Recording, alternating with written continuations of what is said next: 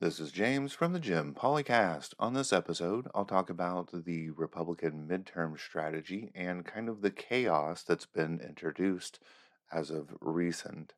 Um, now, the the events that I'm talking about in particular are going to be um, the two governors sending migrants all over the place, and of course Lindsey Graham introducing a 15 week abortion ban. Now, the problem with these three uh, events is they're not good for Republicans. You know, these three might think that what they're doing will help their party, but in the end, it's actually not going to. It's going to harm their party a lot, um, you know, at least nationally. You know, it may not harm Abbott because, you know, he can fire up the Texas Republicans. They're a pretty extreme bunch, anyways. So these migrant buses are right in their wheelhouse. However, you know, nationally, that's that's not going to be a good strategy for them. Um, same thing with DeSantis, you know, because they're both both Abbott and DeSantis are sending migrants to places um, that are Democrat led, you know, quote unquote sanctuary cities, um, and recently uh, Abbott sent migrants to VP Harris's house in D.C. Um, you know these these migrants they're being taken advantage of when they're most vulnerable. They're being sent all over the place, um, and they're being lied to. There's all these heartbreaking details coming from these um, these migrants being sent all over the place by Republican governors, and it's it's not going to help them nationally. Again, it might help Abbott in Texas because, you know, those Republicans, they're pretty extreme. This is right up their wheelhouse. This is something that they would cheer for. Um, but nationally, most Americans are looking at this and they don't like it. This isn't a reflection of America. We're supposed to be this beacon of freedom. We're supposed to be helping those in need, the downtrodden. You know, we're supposed to be helping everybody around the world. We're not. We can barely even help the people who show up at our borders. We decide to politically grandstand with them instead of doing what's right. Um, you know, and, and what's worse is Abbott has been doing this for a while. I've done a podcast episode about his buses. It's a grandstand. He doesn't actually have anything good going in Texas. The the you know winter storm Uri uh, was a disaster. Um, you know, it wasn't just a disaster for Texans, you know, it was a natural disaster, but for Abbott, it showed that he was an incompetent governor. And what the state of Texas had done with the Texas Interconnect was terrible. You know, he has um, he has problems with our education system in Texas. It's 34th. Um, Texas ranks 51st in mental health care access. He has all of these problems, and this migrant bus stuff that he's pulling is distracting from his failures. And guess what? DeSantis is doing the same thing. They're both failures as governors. In their most core function within that job, they routinely fail. And that's why they rely on these grand gestures to fire up their base so they can get reelected. Because it certainly isn't them getting reelected on what they've done positive for their states. Um, and then, as far as the migrant crisis overall, that's solved by drug reform policy, ending the war on drugs, um, and, and, encouraging uh, rehabilitation over prison time, um, legalizing cannabis. There's a number of ways that you can reduce American drug dependency and therefore reduce profits from these narco drug cartels that are crushing these Central American countries, sending the migrants to our border. Okay, it, it is as simple as, well, I say simple, that's a little bit, that's a bit of a stretch. It is as clear as these paths to fix these issues. It is a pretty clear path.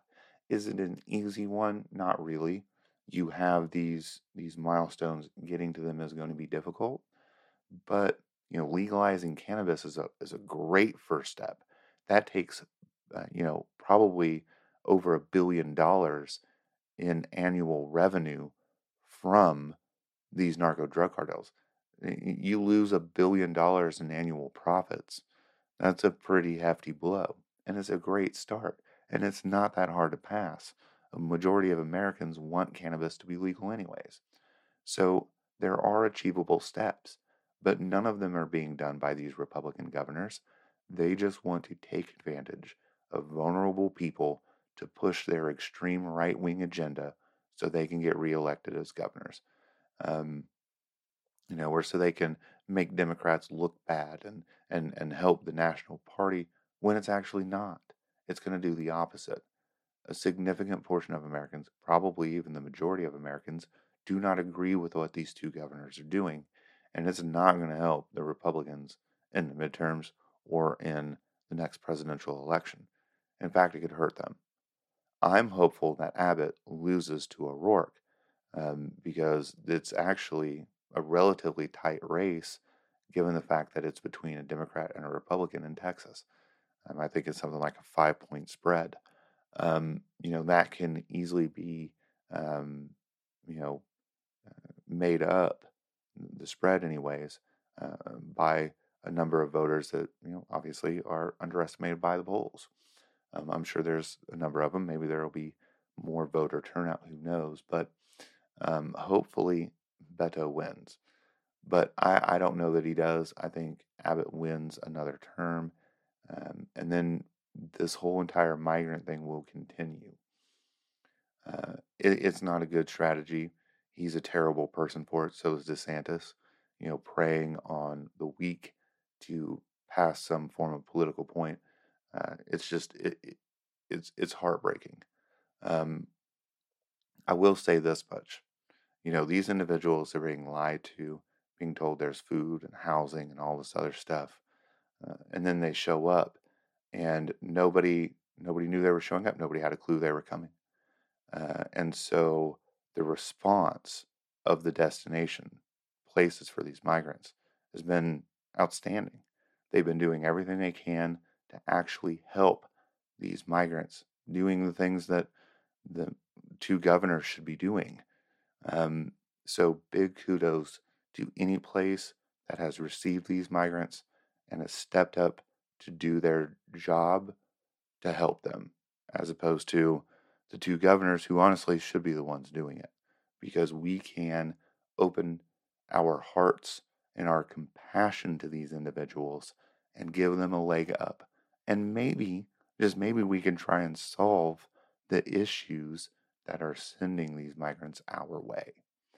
That's just a thought with those.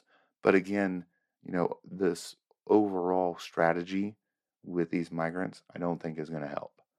Um, and so, you know, going back to this kind of chaotic um, midterm strategy, I don't really think it's going to help, especially these two issues. Now, the um, the other thing that I wanted to talk about was the abortion ban, the national one that was proposed by Lindsey Graham. I don't know what this guy's doing. I don't like Lindsey Graham. So to watch all of the Republicans like kind of distance themselves from Lindsey Graham is hilarious. Um, here's the thing there is not going to be a national abortion ban um, as long as the Democrats have some form of power in the government. Um, that said, if the Republicans have a filibuster proof or close to filibuster proof majority, the House, presidency, they already have a Supreme Court, you bet your bottom dollar that there's going to be a, uh, or actually, bet your top dollar rather, that there's going to be a national abortion ban of some form. Probably Lindsey Graham's bill itself. I really believe that if um, Roe was overturned four years ago, um, we would actually be talking about or, or, worrying about Graham's bill being voted on or, or perhaps even passing. Now, Mitch McConnell has said that they are not going to um, do any filibuster maneuvering to try and pass some form of abortion ban That doesn't mean if they don't have to worry about the filibuster that it wouldn't happen. Um, Mitch McConnell's already said that if uh, if the if the Democrats amend the filibuster and the pendulum swings in the other direction, which it always does, Republicans gain the power, they'll do things like, you know, reduce uh, regulations and taxes and regulate abortion. What what do you think a 15 week ban is that is regulating abortion? It's still a regulation. They don't tell you how they're going to do it. They just tell you they want to regulate it. Now, granted, this would have been a punishment for um, filibuster reform. Um, and so I don't necessarily think that it's going to fit into the common Republican strategy. But if the Republicans got everything to land their way, um, they would be voting for Graham's bill right now, especially if this would have happened, you know, four years ago when Trump was president uh, and Republicans had both the House and the Senate.